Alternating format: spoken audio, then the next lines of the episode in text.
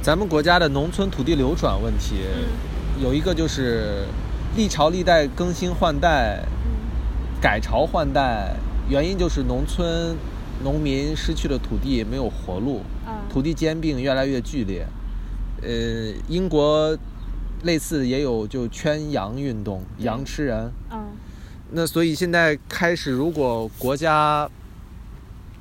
开始农村允许土地流转，当然是所有权，嗯呃，还还还不还还还还不变，嗯只是使用权承包，但使用其实就是所有。你二十年、三十年，那农民都老了，都没等二十年、三十年之后，农民就没有力气种地了，也没有力气去开发那个土地的价值了。嗯那这样的话，其实是一个隐患。